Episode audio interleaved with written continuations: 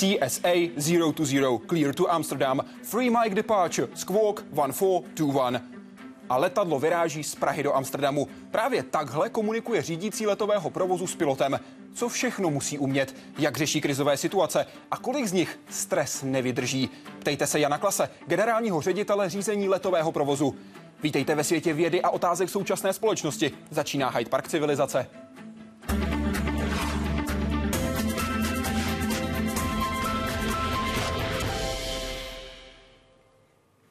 Pane řediteli, i vy vítejte v Hyde Parku Civilizace. Hezký večer. Dobrý večer. Otázky na vás budou směřovat z našeho webu www.hydeparkcivilizace.cz. To je ta adresa, na kterou můžete vyrazit, abyste našli jednak náš webový formulář a také odkaz na Facebook, kontakt přes SMSky, Twitter nebo Google+. To jsou všechny cesty, které můžete využít tak, abyste dostali svou otázku nebo komentář sem k nám do studia. A my vyrazíme hned teď do oblak, protože nad našimi hlavami jen za loňský rok proletělo víc než 700 tisíc letadel. Ara Barlena, 8282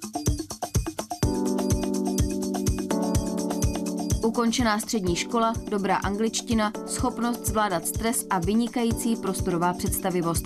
Základní výbava řídícího letového provozu. Dnes pomáhá letadlům bezpečně cestovat 237 mužů a žen. A zájem o zajímavou práci se 100 tisícovým platem neustále roste. Většinou se nám do toho výběrového řízení dostává tak kolem tisíce lidí, které si zveme na pohovory a z toho potřebujeme obsadit většinou kurz, který má 25 lidí. Do dvouletého tréninku tedy postoupí jen každý 40.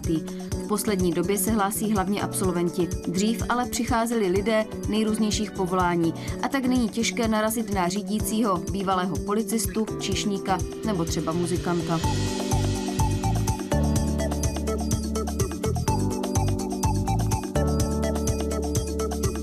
Řídící na letištní věži tvoří jen malou část vlastního řízení letového provozu.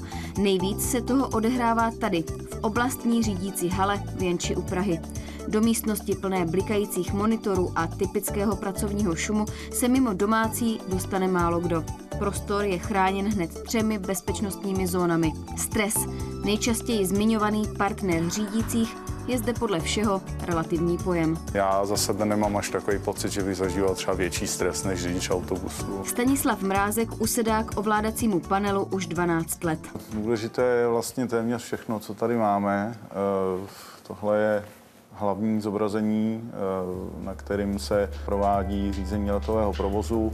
Nad ním je záložní zobrazení. Eh, vedle mě je obdobně konfigurovaný výstup z radaru, který používá kolega, který, který mi pomáhá s plánováním právě řízení a Uprostřed je panel eh, tzv. letových proužků, což jsou zjednodušené letové plány. Směna řídícího letového provozu obvykle trvá 10 hodin. Vždy po dvou hodinách si musí dát hodinovou pauzu. Vždycky pracujeme ve dvojici. Pokud jsem na pozici řídícího letového provozu, tak uh, mojí starostí je komunikovat s posádkami letadel a předávat jim pokyny, které jednak zabraňují srážkám letadel, to je primární náš úkol, a druhak samozřejmě uh, jim poskytují informace k tomu, aby doletěli zjednodušeně řečeno tam, kam mají, pokud možno nejkratší cestou. A na tom druhém místě je takzvaný planning, zjednodušuje situaci tomu výkonnému řídícímu. To znamená, řeší za něj konflikty dopředu, má větší radarový rozsah, vidíte letadla díl dopředu. Letadla se nesmí přiblížit na menší vzdálenost než zhruba 10 kilometrů. V sezóně jich český vzdušný prostor zbrázdí až 2,5 tisíce denně. Jedna dvojice řídících přitom drží ochranou ruku maximálně nad 20 letadly na jednou. Veronika Kvaková, Česká televize. Pane řediteli, kolik řídících pracuje v jeden okamžik? Eh, na pracoviště se bude nacházet, to, to záleží samozřejmě na kterém pracovišti, protože těch pracovišť máme více. Eh, v Jenči to bude tak 30-40 řídících ve směně. Pojďme se podívat na samotný provoz. Existuje nějaká analogie pravidel provozu ve vzduchu k pravidlům provozu na pozemních komunikacích? Něco jako, kdy se létá, něco jako, kdy se létá vpravo, vlevo a jak se pracuje se třetím rozměrem, tedy výškou? Tak eh, je to zajímavé a ano, řeknu ano, ale samozřejmě to je velmi jednoduchá odpověď, protože to, znamen, to platí jenom pro určité lety. To hlavní dělení, které my známe letectví, na lety IFR, které jsou řízené lety, a lety VFR, které se provádějí za, za dohlednosti. A, a samozřejmě tam platí tato pravidla, je to poměrně analogické s řízením jakoby na zemi, to znamená pravidlo pravé ruky, dej přednost prava. Zajímavá věc je, že, a je to poměrně logická věc, že například pilot, se, pardon, pilot kluzáku se vyhýbá balónu a podobně. To znamená, ten, kdo může lépe manévrovat, se vyhýbá tomu, kdo může hůře manévrovat. Poměrně, poměrně logická záležitost uplatnění selské logiky. A co ta výška, třetí rozměr? Eh, třetí rozměr eh, zase to záleží, o jakém se bavíme letu. To znamená, pokud se bavíme o těch letech VFR, tak tam oni si zajišťují ten rozestup sami. Pokud se bavíme o letech IFR, tak eh, ta základní, ten základní rozestup je 1000 feetů, 300 metrů. VFR, aby jsme vysvětlili, to jsou sportovní a turistická letadla, IFR to jsou letadla nebo respektive lety podle přístrojů. Zjednodušeně řečeno, samozřejmě záleží na tom, jak si pilot vyplní letový plán, eh, od toho se pak odvíjí, jakou službu dostane. Samozřejmě u těch letů VFR podmínka je, že se musí odehrávat skutečně v podmínkách eh, dohlednosti, to znamená, nemůže to být v mracích, nemůže to být v podmínkách eh, meteorologických, které to neumožňují. Pojďme na ty konkrétní parametry. Zajímají Lukáše Čápa, který se ptá, v jaké minimální horizontální a vertikální vzdálenosti od sebe se mohou pohybovat letadla během letu a ve fázi odletu a přistávání. Jaký minimální interval musí být mezi startujícími letadly a záleží přitom i na velikosti, případně proč?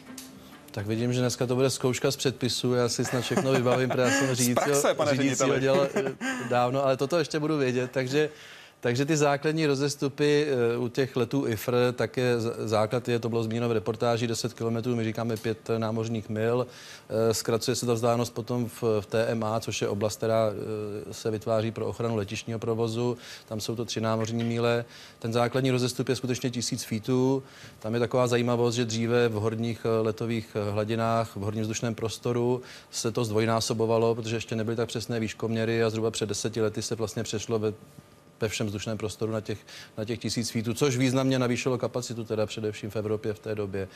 A jinak samozřejmě, pokud letadla startují, tak je to v zásadě jedna minuta, dvě minuty, pokud startuje letadlo heavy a za ním letadlo eh, středně těžké a můžou to být tři minuty například u Airbusu 380. To je, předpokládám, letadlo heavy, tedy z té kategorie. super heavy. Jaké další tam patří? Uh, já vím jenom o Airbusu 380. A co, když jste zmiňoval tu výšku? Měří se výška všude na světě stejně?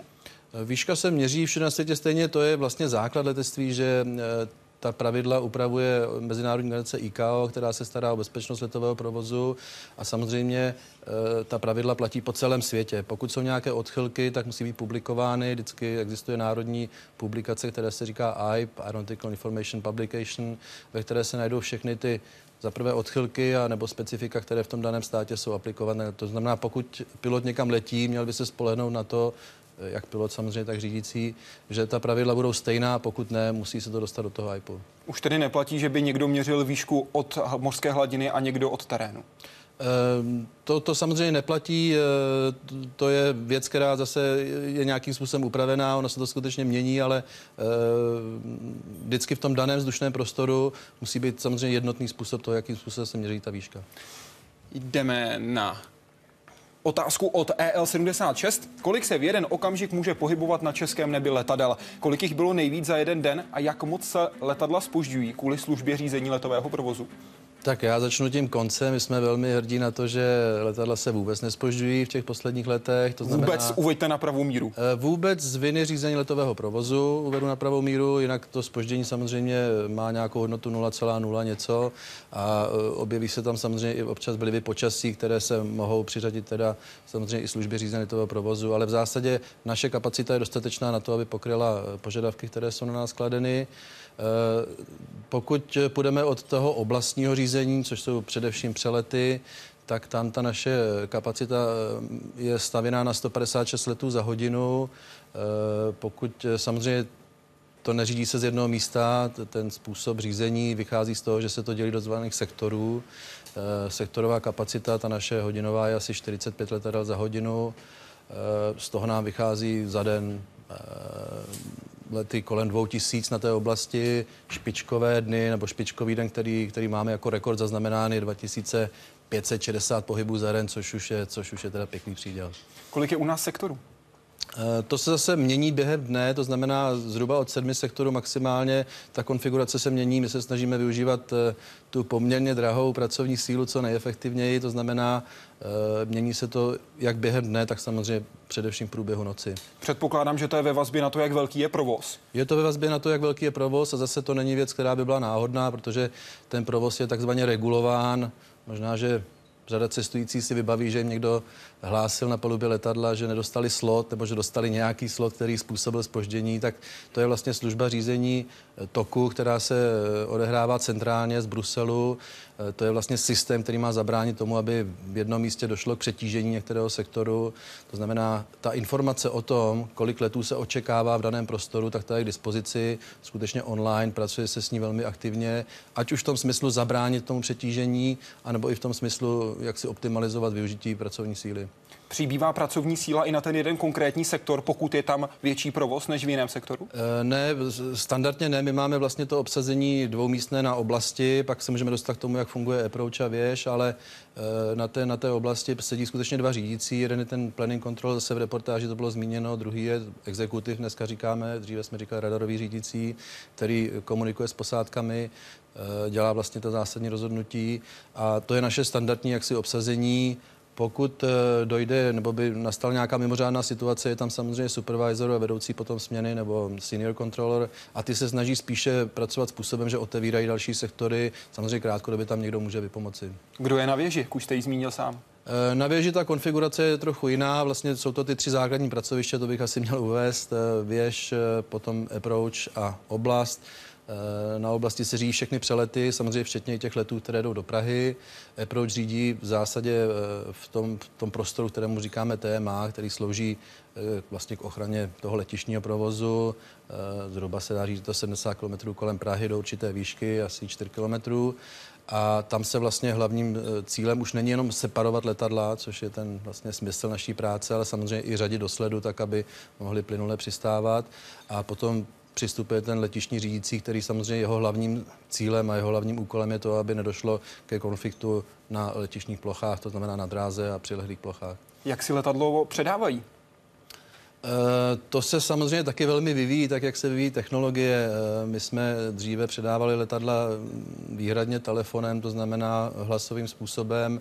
Eh, dneska pokročila ta datová komunikace tak, že eh, se to odehrává spíše v té rovině do datového přenosu. To znamená, ten řídící má tu informaci za prvé, kdy to letadlo se mu objeví na té, na té hranici toho sektoru nebo toho daného pracoviště a pokud je nějaká změna, tak tam samozřejmě dojde k, ke koordinaci hlasové. Web využil Emil Lukavský. Jak probíhá v čase obvyklá kariéra řídícího letového provozu? Kdy začíná? Jak dlouho se školí? Jak dlouho řídí pod dohledem? Jak dlouho řídí sám? A kdy svou práci končí? A co dělá poté? Za jak dlouho je obvykle řídící letového provozu v úvozovkách opotřebován? Tak. Začněme od samotného začátku. Kdy začne kariéra typického řídícího? Eh, kariéra typického řídícího začíná někdy ve věku tak jak bych řekl, bych průměru mezi 25 a 30 lety. Dneska se to možná posouvá trošku i spíš dolů. Eh, ta kariéra začíná především tím velmi náročným výběrovým řízením, to už bylo zmíněno, to už bylo zmíněno zase v reportáži. Eh, skutečně jsme dneska na číslech, že ten zájem je poměrně velký, takže vybíráme z velkého vzorku, což je samozřejmě výhoda, protože tím, jsme, tím se snažíme eliminovat to, aby nám Eh, potom řídící nebo ti neúspěšní kandidáti vypadávali v průběhu výcviku, což samozřejmě stojí nás peníze a je to stojí čas eh, kariéry, která je vlastně eh, promrhána určitým způsobem. A co, Takže umí, řídící... co musí umět ten člověk, kterého vezmete? Ty základní požadavky jsou velmi jednoduché. Musí mít angličtinu na určité úrovni, která je definovaná. Eh, musí mít eh, vlastně dobrý zdravotní stav a psychologickou eh, způsobilost a stačí ukončené středoškolské vzdělání. To jsou ty formální požadavky. To, co samozřejmě pak přichází následně, je poměrně velmi důsledné testování těch psychologických jaksi dispozic a tam skutečně projde jeden z velmi mála. Mě velmi zaujal váš test First European Air Traffic Control Selection Test, který musí právě uchazeči splnit a v rozhovoru, který máte publikovaný na svém webu, slečna, možná teď paní Magda říká, ten test má zjistit, jestli se na tu práci hodím nebo ne. Jak se to zjišťuje? Tak ten test byl vyvíjen e, poměrně dlouhodobě e, a pracoval na něm expertu, exper, experti z různých států. To znamená, byla tam snaha, jak si skombinovat zkušenosti těch národních poskytovatelů při výběru. Bylo to vlastně projekt Eurokontrolu.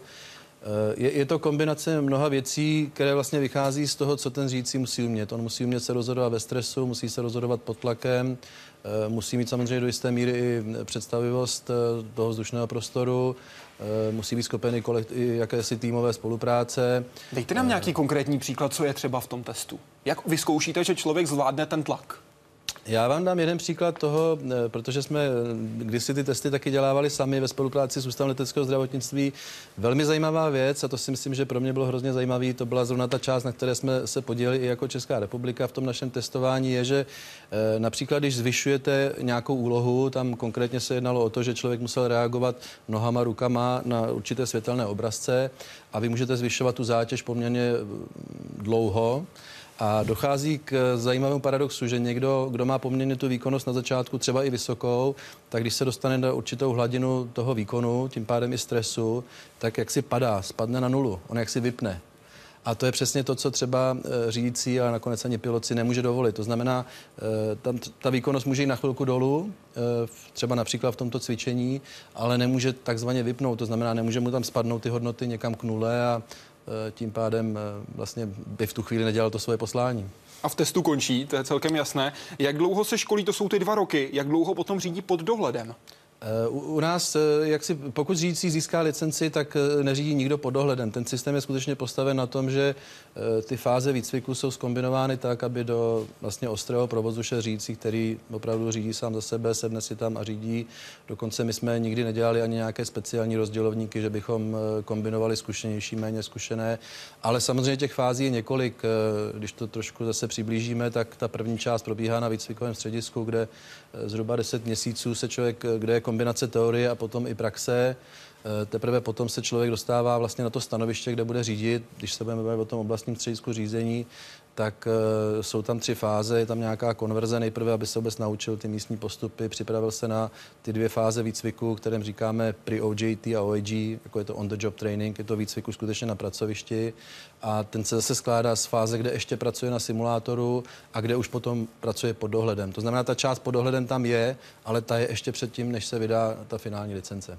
Kolik lidí potom v úvozovkách odpadne, když je posadíte do toho ostrého provozu? Jaké velké je to procento? Tam se dá říct, že neodpadává nikdo, protože tam už si myslím, že když eh, všichni projdou tím obrovským sítem a tím výcvikem, tak eh, v zásadě eh, odpad tam vzniká, je to ošklivé slovo, ale to, že někdo skončí, tak pokud si já pamatuju, tak bylo jině ze zdravotních důvodů.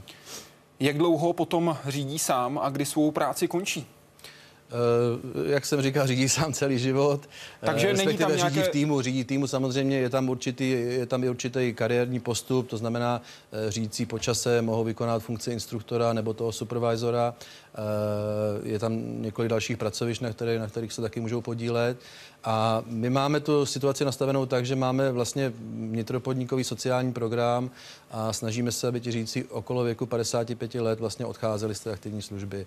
To už je taková hranice, jak bylo v té otázce napsáno v úvozovkách o potřebování. Tedy. Je to tak, je to tak.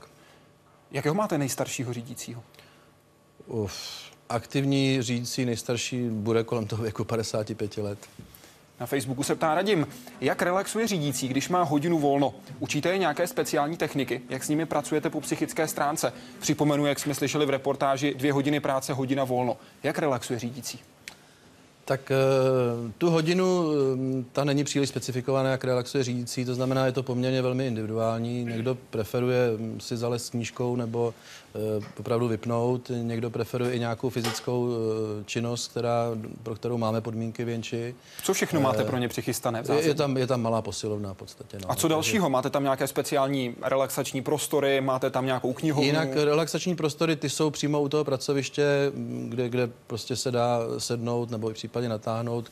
Knihovna tam není, je tam asi i televize, no, standardně. Učíte a jinak samozřejmě to je, to je, to je to, to základní, kde říkám, eh, je to velmi individuální. To, co je asi podstatnější, to, co bych navázal na tu část, jak pracujeme po psychické stránce, tak nám se velmi osvědčil tým, který byl sestaven. Eh, je to zase z angličtiny Critical Incidents eh, Stress Management Team, který eh, funguje už delší dobu, který si myslím, že eh, se opravdu velmi uchytil. Já jsem sám k tomu byl trošku skeptický, protože ono je to, když to tak řeknu, systém, který opravdu chce, aby ty lidi ho vzali za svý.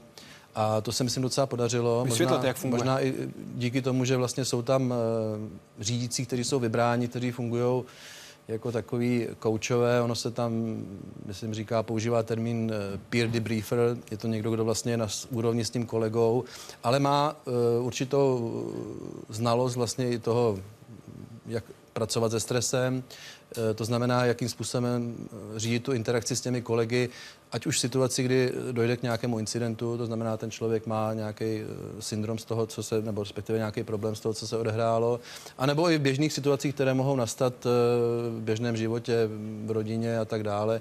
Takže ten tým funguje velice dobře a tam skutečně tam už je e, nějaký systém, který pracuje i s, řekněme, s psychologickou schopností poradit a kaučovat. Máte tam přímo z psychologa? E, psycholog se staral vlastně sestavení toho týmu, funguje jakoby podpora, pak je tam koordinátor toho týmu a pak je tam někdo, kdo se stará, kdo je přímo jakoby zase safety uh, advisor, to znamená někdo, kdo má na starosti bezpečnost a specializuje se na tuto část. A jinak je to skupina skutečně kolegů řídících, kteří jsou vybráni spíše na dobrovolné bázi. Na webu se ptá Josef, jak si stojíte s cenami za přelet přes české území ve srovnání s cenami analogických služeb ve vzdušném prostoru okolních zemí? Jak jste na tom s technickým vybavením ve srovnání s nejvyspělejšími státy? Tak, eh, tak já se pochlubím v obojím dobře, si myslím. Eh, co se týče té ceny, tak my jsme zhruba eh, u přeletového poplatku na úrovni 47 euro za tu přeletovou jednotku.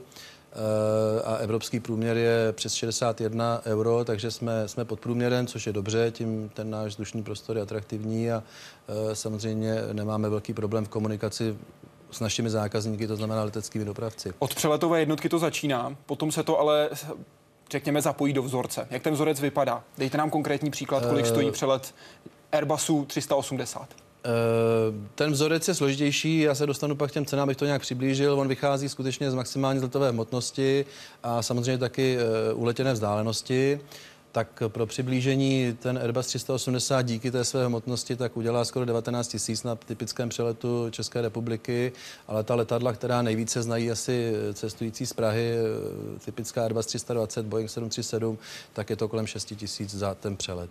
Kolik to stojí v okolí tedy? O kolik je to u nás tak, levnější? Uh, ten průměr je 61, to znamená, že to bude o těch 20-30% dražší a jsou státy, kde už se to blíží ke 100 euro, to znamená více jak dvojnásobek toho, co máme v České republice. Proč je Česká republika levnější? Proč jste vy levnější? Česká republika je levnější, protože eh, samozřejmě je to soubor faktorů, snažíme se nějakým způsobem pracovat. Eh, zmiňoval jsem eh, snaha efektiv, efektivně řídit některé procesy, my, my víme, že máme drahou pracovní sílu, my víme, že ji nikdy nebudeme mít úplně levnou, protože ona taky ta pracovní síla má vlastně dneska schopnost mobility. Pokud by eh, byli špatně placeni naši řídící, mohou odejít do kteréhokoliv evropského státu.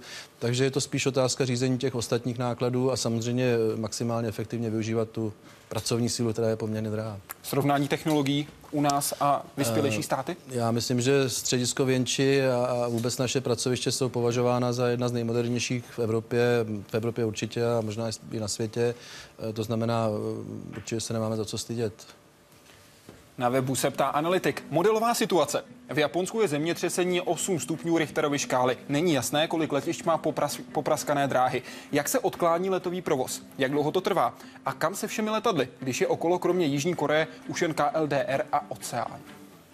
No tak uh pokud eh, je, je míněno, eh, že by v Japonsku nebylo žádné letiště, tak asi by to byl poměrně velký problém. Jinak tak obecně vy v okamžiku, se, kdy je takováhle situace, tak ani se na ně nemůžete úplně spolehnout. E, samozřejmě, to je, to je jedna věc. Tohle, tohle je mezní situace. Já bych možná vysvětlil spíš tu situaci, která je běžnější, normální.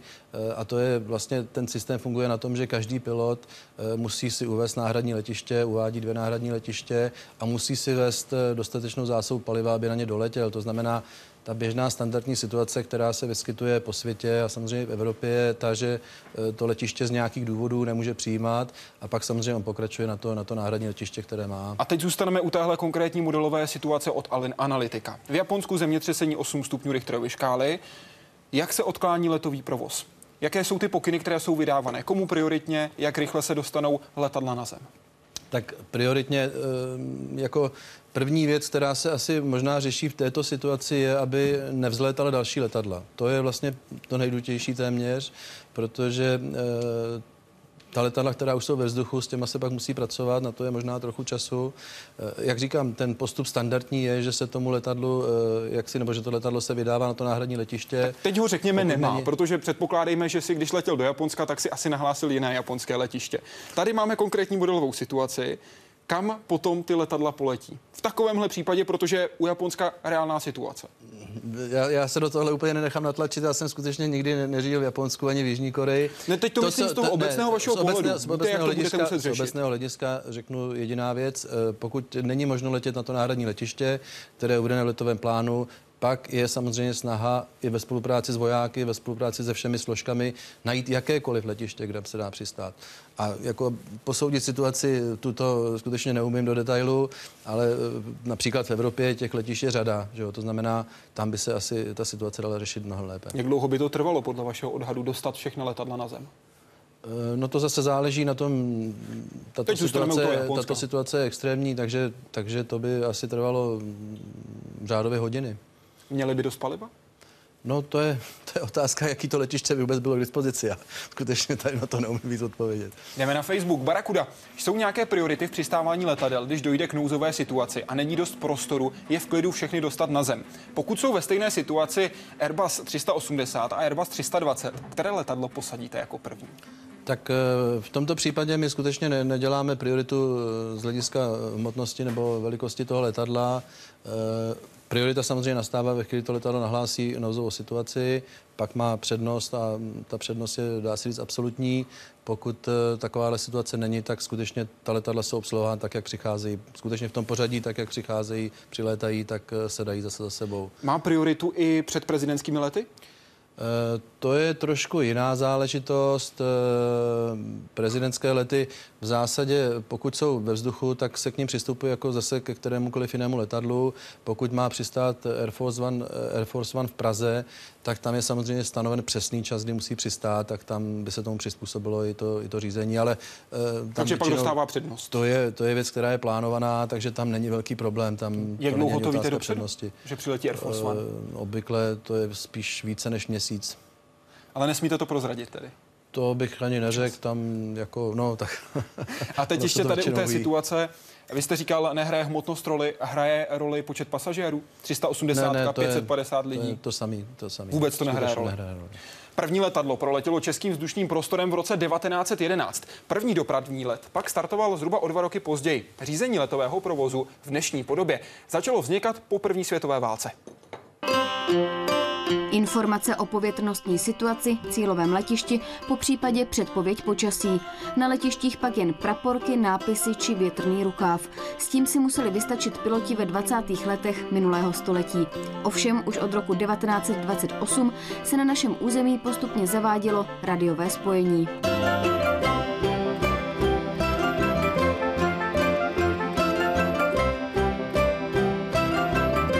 Už to pokračovalo až tedy do, do roku 48, kdy prostě došlo k tomu, že se prakticky zablokoval styk se západem. Takový ty linky standardní, které lítaly i do zámoří třeba, tak eh, ty vlastně se opouštěly. Řízení letového provozu se stalo jeho životním posláním v roce 1973. 15 let do roku 2007 stál dokonce v čele celého podniku. O historii organizace, kde prožil největší část života, mluví Petr Materna rád. Já jsem byl šéf inženýr, který měl na starosti rozvoj navigačních prostředků. A musím říct, že to bylo takové období mého života, z kterého jsem si nejvíc odnesl. Protože když se dělaly nějaké změny, tak prostě prostě ty provozáci řekli, hele, tady v těchto místech potřebujeme nějaký maják, tak s tím něco udělejte. A to jste udělala zatloukla kolík třeba do toho a za, já nevím, za tři měsíce tam byla, byl maják. 1. ledna 1978 byla při jedné z reorganizací zřízena příspěvková organizace řízení letového provozu ČSSR. Skutečný zlom ovšem přišel až rokem 89. Provoz začal narůstat a tím pádem prostě bylo najednou nedostatek lidí. A takový výcvik řídícího letového provozu trvá dva roky. Ženy se do této profese začaly dostávat až v 90. letech, kdy byla zrušena povinná vojenská služba, což bylo dříve vlastně povinným prvkem pro to, aby se někdo stal řídícím letového provozu. Řídícím sice pomáhá čím dál dokonalejší technika. Provoz na našich vzdušných dálnicích ale stále houstne. Jen za posledních deset let se zdvojnásobil. Nároky na tyto strážce letadel jsou přísné, jako byly i před 50 lety. Oni jsou opravdu, opravdu takový dobře trénovaný závodní koně, jo, který nesmějí selhat a neselžou. Kolik je u nás zhruba ročně mimořádných událostí v dopravním letectví a jakého nejčastěji druhu, pane řediteli? Tak uh, ty koně nesmí selhat, takže, takže je jich skutečně minimum. Já bych možná začal před, především tím, co je důležité v letectví, že letectví se skutečně umí učit z těch chyb a umí se učit z těch menších chyb, než se z nich vyvinou ty větší. To znamená, my máme poměrně sofistikovanou klasifikaci těch chyb, která začíná samozřejmě accidentem, ke kterému naštěstí nedochází a nedošlo. Eh, pak jsou eh, major incident, significant incident, incidenty bez, bez jaksi následku, no efekt. A e, já můžu říct, že se to počítá v zásadě e, do 15 všechny ty skupiny, když se čtu dohromady a samozřejmě v té nej, nejvyšší skupině je minimum. Jaký tady byl dva. například a kdy naposledy? Uh, do, dochází občas prostě ke snížení rozestupu, ta situace se velmi pečlivě analyzuje a vždycky se z ní vyvodí takové opatření, aby pokud možno systémové opatření, aby ta situace se neopakovala. Není už tady ten trend, že vždycky se jde jenom potom, jestli ten operátor, vlastně ten konečný e, poskytovatel té služby udělal nějakou chybu, ale snažíme se skutečně dívat na to, jestli celý v tom, celém tom systému se nevyskytuje nějaká misfunkce, která, která mohla vést k tomu selhání. Ten nejvážnější problém, který jsme měli nad hlavami, jaký byl tady v České republice? E, je to vždycky o snížení rozestupu. Je to Jaká byla ta minimální rozestupu. hranice, na kterou se dvě letadla dostala? Pokud se to přiblíží k, k jedné třetině toho rozestupu, tak je to skutečně za nej, nej, nejzávažnější. To znamená tři kilometry, tedy pokud tak, se bavíme tak, tak, tak o té horizontále. Jdeme na web. Dobrý večer. Jak se postupně vyvíjely technické prostředky používané pro řízení letového provozu? Jak velkou změnou bylo využití systému GPS? Jaké další technické prostředky změnily práci řídících v poslední době? Tak. Jak se začalo? Vezměme to od těch kořenů tak ono už v té reportáži trošku té historie bylo, takže já možná bych zmínil to, že vlastně tím největším a přelomovým vlastně prvkem při poskytování služby řízení provozu bylo využívání radarů. V České republice, v Československu v té době se s ním začalo někdy v 60. letech. Eh, byly to samozřejmě primární radary, jednodušší radary, než, než se využijí dnes. Eh, to byl, skutečně, to byl skutečně přelom. Ten další skok přišel s těmi takzvanými sekundárními radary, které už pracují aktivně s informací, kterou nese na palubě letadlo v, v odpovídači a kterou, který umožní přiřadit za prvé konkrétní kód tomu letadlu a samozřejmě výšku taky. A e, dneska je situace taková, že všechny tyto informace plus samozřejmě velmi sofistikované zpracování letových plánů a jeho procesování, tak jsou natolik integrovány do toho systému, že ten řídící už neřeší, jestli to je tento radar nebo jiný radar, to znamená tam kombinace několika radarů a s určitým algoritmem se vlastně optimalizuje ta poloha. Takže to je pořád bych řekl to nej, nejvýznamnější. GPS nehraje velkou roli v, v řízení letového provozu. Samozřejmě je to systém, který se obecně používá pro navigaci. My jsme v tom začátku si chtěli zmínit, že my nejsme ti navigátoři, my se nestaráváme o navigaci letadel, to samozřejmě umí, umí dneska k tomu mnoho systémů na palubě letadel, ale e, ten GPS samozřejmě je jeden z těch systémů, který se používá pro navigaci. My v letectví a v řízení letového provozu se budeme snažit, aby ten systém se dal používat i pro přiblížení, ale to samozřejmě bude muset, to vyžaduje certifikaci a to ještě vyžaduje další testování. Vy jste hovořil o 60. letech, kdy se tady začaly u nás používat radary. Jak dlouho už byly ve funkci, jak dlouho už se používali prakticky ve světě v té době? Já si myslím, že tam nebyl velký rozdíl, protože musím říct, že Česká republika, byť samozřejmě v těch podmínkách e, socialistického Československa to bylo obtížné, tak službu řízení toho provozu měla vždycky na poměrně vysoké úrovni, takže já bych tam viděl 50 let maximálně, že tam mohl být rozdíl. Současný systém Eurocat 2000, který používáte právě vy, by měl skončit. V čem bude ten nový systém lepší, který byste měli vybrat podle těch posledních informací na přelomu dubna května? Platí to? Platí to. Platí v čem bude to. lepší?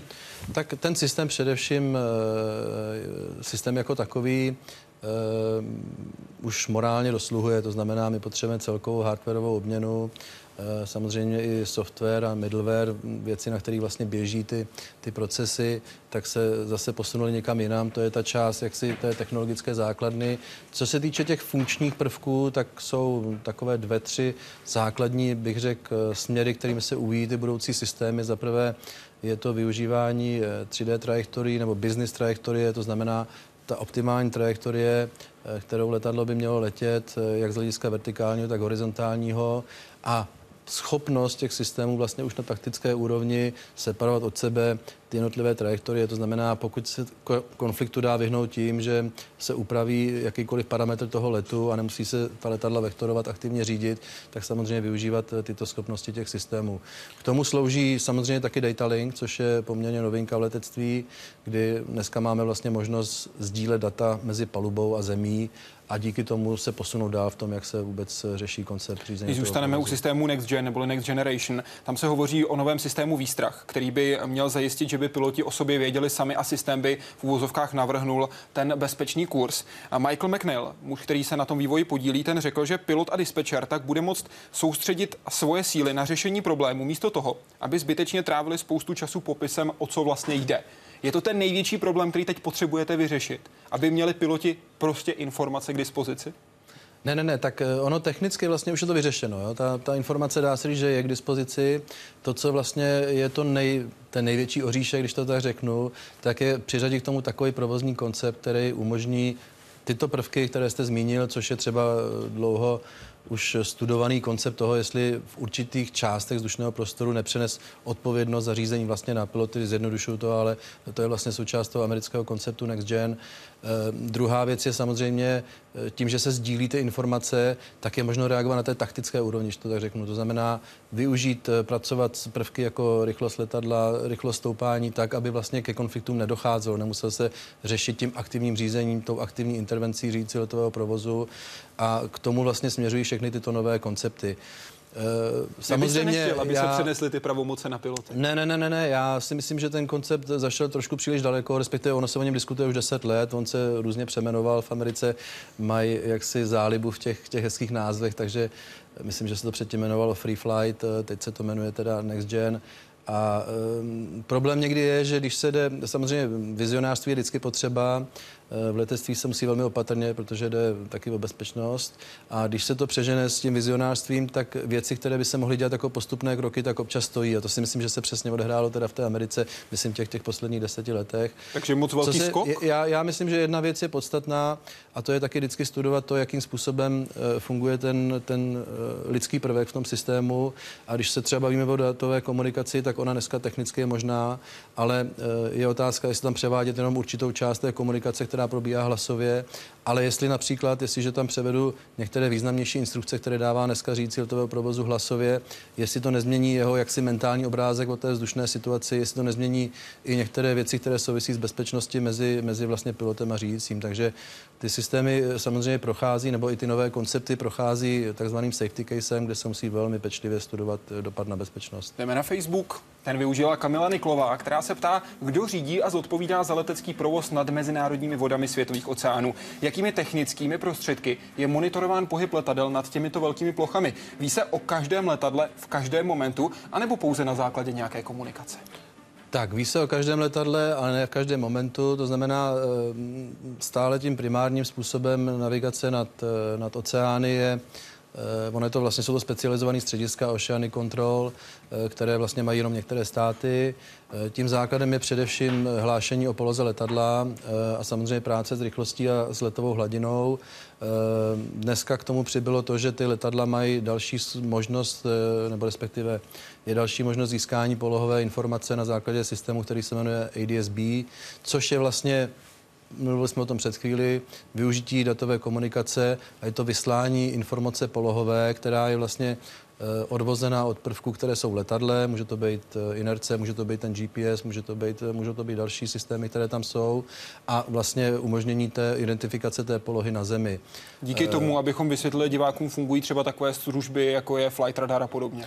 Díky tomu fungují i různé internetové aplikace, které samozřejmě nejsou zdaleka tak spolehlivé, ale ADSB se zavádí v Evropě po roce 2015 všechna vyrobená letadla už ho budou muset mít povinně a po roce 2017 bude, bude systémem, který bude povinný v Evropě. Jak velká jsou ta hluchá místa a kde jsou? E, tak to neumím říct, ale myslím si, že to pořád je ještě většina těch míst, kde ta informace není a, a ten klasický způsob, to znamená e, reportování, přeletání poledníků, reportování určité polohy, které, kde ta letadla se nacházejí a v podstatě oni musí přesně držet mezi těmi úseky, kdy, e, kdy nekomunikují s tím střediskem, tak musí přesně držet hladinu e, a rychlost. Hluché místo, to byla jedna z těch asi hlavních příčin, proč se tak strašně dlouho nevědělo o Airbusu A330 let z Rio de Janeiro do Paříže. Připomínám tragédii z 1. června 2009, kdy trvalo velmi dlouho, než se zjistilo, že to letadlo prostě se nehlásí. Jak je možné, že až francouzi na letišti Charles de Gaulle zjišťovali, proč musí dát na tabuli delay, zatímco jim Senegalci nehlásili, že jim se neohlásilo to letadlo. Připomínám ještě pro úplnost, eh, že tehdy pátrací týmy našly trosky až 6. června po pěti dnech. Tak uh, skutečně, když se podíváte na rozlohu těch oceánů, tak, uh, tak je, to, je to obrovský prostor. Tady ale bylo jasně dano, kdy tady, se má ohlásit to letadlo. Nic, nicméně tady došlo k, samozřejmě k nějakým dysfunkcím v tom systému a k selhání komunikace, tak jako došlo samozřejmě k chybám na té palubě, které způsobily uh, tu katastrofu. Twitter a otázka od Josefa vyskočila. Co se děje v instituci po pro letové, pro řízení letového provozu, pardon, když nastane podobná situace, jako bylo 11. září 2001 v New Yorku? Tak uh...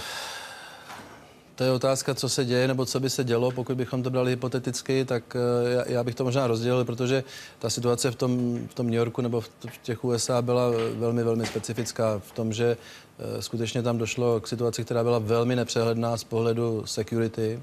To je další zajímavá věc, že my bezpečnost v češtině neumíme rozlišit, angličtina používá safety, security. Safety je to část bezpečnosti, která se týká vlastně e, toho systému, to, co je v tom systému letectví. Tady samozřejmě ta hrozba přišla zvenku, to znamená, je to security ohrožení. A e, ta situace byla velmi nepřehledná, to znamená, tam došlo skutečně k tomu, že se uzavíral vzdušný prostor, byla snaha posadit všechna letadla na nejbližší skutečně vodná letiště, a aby nevzlétávala další. E, to, co můžu říct pro dnešek, pokud bych takové situaci došlo, takže tak jak jsem říkal, letectví, ale samozřejmě i ty složky, které se zabývají tou security částí, tak se snaží učit z každého, z každého incidentu, z každého problému. Tady v tom případě to samozřejmě byla katastrofa.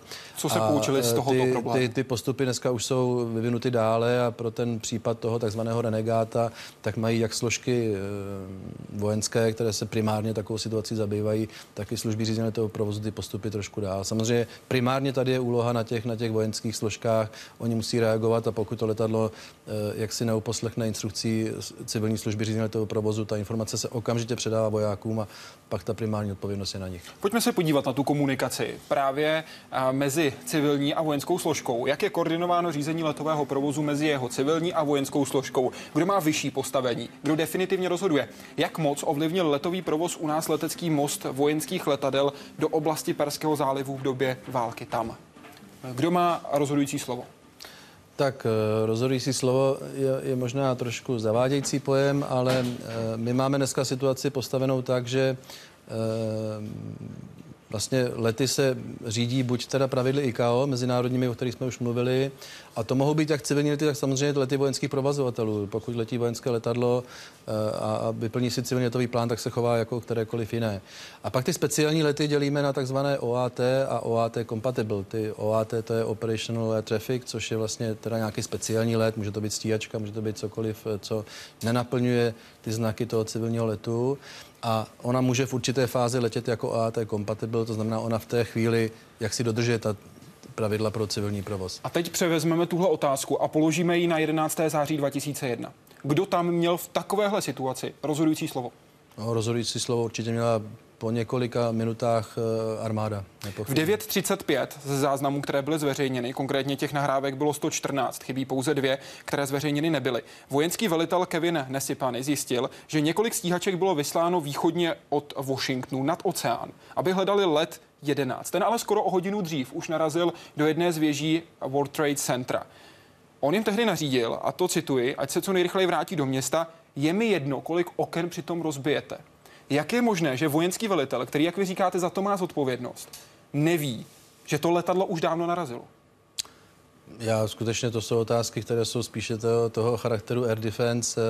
Já si myslím, že ta situace byla skutečně nesmírně, nesmírně mimořádná. Promiňte, já směřuju tu otázku já... na to, kdo mu o tom měl říct. Eh, no tak eh, zase složky, které se spíš zabývají eh, těmi bezpečnostními věci v oblasti security. Jo. Jinými slovy, řízení letového provozu řeklo, nám to letadlo neodpovídá, řešte to. Přesně My řešíme tak. jiná letadla. Přesně tak. No. A to tedy v našem případě, kdyby se něco podobného stalo, kdo by to řešil? Řízení letového provozu by řeklo, tady dejme tomu 10 kilometrů od té a té budovy, ztratili jsme kontakt, nekomunikuje s námi, komu to předáte? Eh, ta situace nastává, protože nastává i v situaci, kdy ztratíme spojení z důvodu nějakého technického problému. V tu chvíli se okamžitě ta situace předává vojákům a vojáci zlétají na ostrý start z Gripeny a zkontrolují, jestli to letadlo není náhodou vlastně tímto renegátem takzvaným. Jak moc ovlivnil letový provoz u nás letecký most vojenských letadel do oblasti Perského zálivu v době války tam? Ovlivnil poměrně hodně, protože tam všechny ty definice, které jsem zmiňoval, které by měly sloužit k tomu, aby to všechno fungovalo jaksi spořádaně, tak občas stranou, protože řada těch, řada těch letů e, i transportních a doprovázených, často letajících ve skupině, tak létala na jeden letový plán, ale všechno se zvládlo. Museli jsme do toho zapojit jak naše řídící, tak vojenské a nakonec všechno fungovalo. O kolik potom byly ty lety spožděné, které jste museli odklánět? E, já si ani nemyslím, že by došlo k nějakému spoždění jako jednotlivých letů, ale samozřejmě krátkodobě tam došlo k nějakým kapacitním snížením. No. Jdeme na Facebook. Otázka o to Elega Ječmena. Nedávno spadl v oblasti Čeliabinska nezrovna bezvýznamný meteorit. Jsou takovéto objekty detekovány systémy pro řízení letového provozu? Je před nebezpečím, byť asi hodně nepravděpodobným, kontaktu letadla s nimi nějaká obrana? Ne, není a to je skutečně zase natolik mimořádná situace. Já můžu říct, že běžně, běžných situacích skutečně dochází k schoření už někde ve výšce 70 kilometrů. Ehm, to, co tady nastalo, to nemyslím v případě meteoritu, ale nějaké té kosmické lodi, která se, která se dostala skutečně nad prostor Evropy, tak tam docházelo k vyhoření až někde do těch 20 kilometrů, což je situace, kdy už teda ten předmět jako hořící byl vidět a detekován a musím říct, že to bylo snad poprvé v životě, aspoň za moji kariéru, že se něco takového odehrálo, ale zase spíš to byl ten optický věm, že to vypadalo v noci blízko, než že by to mohlo nějaký, jakýmkoliv způsobem ohrozit uh, letový provoz. Předpomenu, že to bylo před deseti dny, kdy vy jste dostali hlášení, jak informoval váš mluvčí, o výskytu hořícího objektu a vysoké svítivosti. Stačí vám takováhle informace? Uh, no tak ta informace, pokud přijde, tak uh, zase uh, my s ní toho příliš neuděláme, než to, že děláme to, co je součástí předpisu, to znamená poskytujeme taky letovou informační službu, to znamená, pokud by bylo vhodné takovou informaci předat dalším letadlům, tak ji předáme, tady v tom případě jsme spíš vzali na vědomí. 15. leden 2009. Česli Sally Salenberger. Připomeňte si tohoto muže, který dokázal přistát na Hudson River poté, co mu vysadili oba dva motory.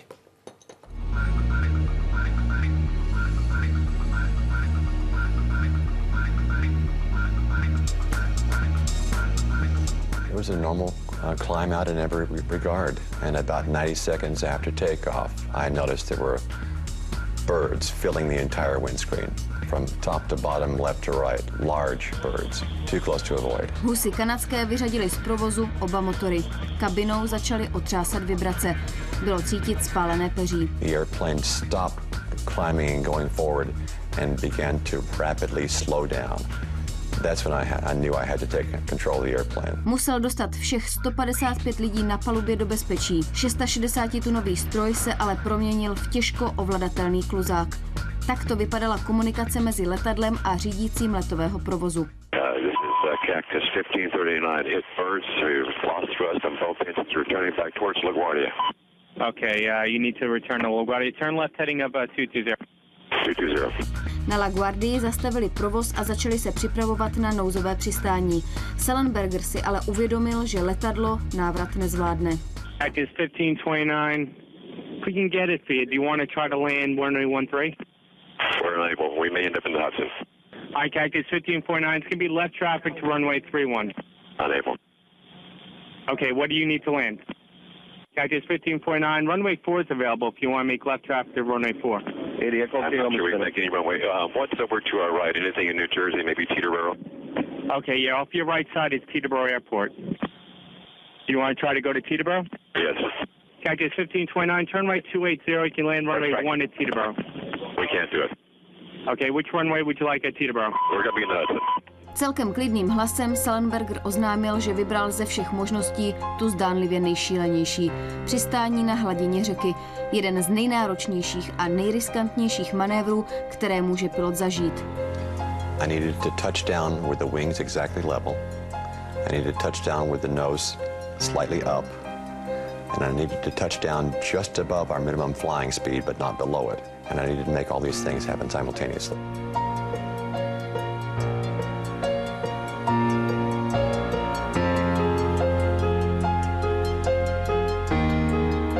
Přistání zvládnul skvěle. Letadlo se nerozlomilo ani nevybuchlo.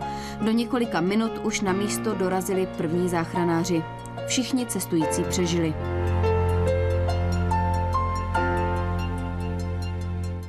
Pane řediteli, vy jste teď tak trochu nevěřícně kroutil hlavou. Proč?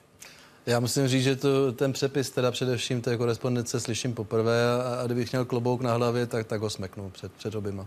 Probíhalo by to u nás stejně? Eh, tak já jsem samozřejmě přesvědčen, že ano a děláme pro to všechno a, a musím říct, že sám jste viděl i z dikce toho hlasu a, a, a ta reakce byla naprosto perfektní, rychlá, bez jakýkoliv emocí. Bylo to neskutečné, musím říct. Byla tam vůbec nějaká chyba, sebe, sebe drobnější chybka, kterou byste našel? Ne, absolutně ne. Na webu se ptá Oldřich, jsou nějaké rozdíly mezi schopnostmi a dovednostmi pilotů různých aerolinií či států, či nějaké zvláštnosti? Prý existuje nějaký blacklist leteckých společností, jejich stroje nejsou na některá letiště přijímána. Jaké jsou obvyklé důvody pro zařazení? Tak eh, já půjdu po pořadě, tak eh, samozřejmě zase mluvíme o tom, já bych říkal tu stejnou písničku ICAO pravidla a snaha, eh, jak si unifikovat všechny A když vy se na to podíváte, jsou nějaké, kterým byste věřil víc nebo ne? Tak, Aniž byste je musel jmenovat, tam se ano nebo ne. Asi ano. A, a to, co je podstatné, to, co je podstatné a na co se dá spolehnout, je skutečně blacklist. To si myslím, že je mm, určitě chválihodná iniciativa, jedna z mála možná Evropské komise, protože e, došlo k nehodám, kde bylo řada evropských občanů. Samozřejmě docházelo i k tomu, že létala některé aerolinie, které nesplňovaly ta bezpečnostní kritéria, což se týká především e, vzdělávání personálu, e, výcvik personálu, maintenance, způsob, jakým se dělá údržba, dodržování těch standardů, které skutečně by měly platit po celém světě. A ten blacklist existuje, na něm dneska asi, já nevím, pět, společností někde z Afriky a, a samozřejmě těm se vyhnout, to je v každém případě. Vy jste zmínil tu Evropskou komisi, ta se teď snaží o to, aby bylo, tak říkajíc, jednotné nebe nad Evropou. Vy jste tenhle postup chválil. Teď jste řekl, snad jediné, co dobré udělala Evropská komise, blacklist. Takže jednotné nebe nad Evropou byste nepochválil? Jednotné nebe nad Evropou bych pochválil z hlediska toho, že ten, ta myšlenka byla určitě správná, ale způsob, jakým se to napo, dneska naplňuje, tak je skutečně eh, začíná připomínat administrativní hysterii, protože se spíše jde potom, jak který stát co vykazuje, než to, co skutečně dělá. Eh, jsou, součástí jsou vzdušné bloky. Dneska Evropská komise vyhodnotila, že ani jeden, vzdušný, ani jeden z těch funkčních bloků v Evropě vlastně nesplňuje její kritéria, přestože eh, ta kritéria byla velmi vágně nastavena na začátku, takže tady z toho úplně nadšený jsem, to přiznávám. No se ale vychází z vašeho původního programu, který vy jste připravovala, který se přepracovává a na něm se teď v úzovkách dělá. Ta myšlenka je nepochybně správná. V Evropě by měly zmizet národní hranice pro poskytování služeb řízení letového provozu. O tom, o tom jak si není diskuze. Eh, já říkám, eh, otázka je spíše, jestli toho dosáhnout nějakým administrativním rozhodnutím, anebo spíše tím, že vytvářím podmínky a taky tím, že třeba najdu jaksi politickou odvahu, že ti, kteří tu službu dělají dobře, tak ji budou dělat ve větším rozsahu a ti, kteří ji dobře nedělají, tak dřív nebo později z toho trhu jakoby zmizí. Takže Češi by dostali víc?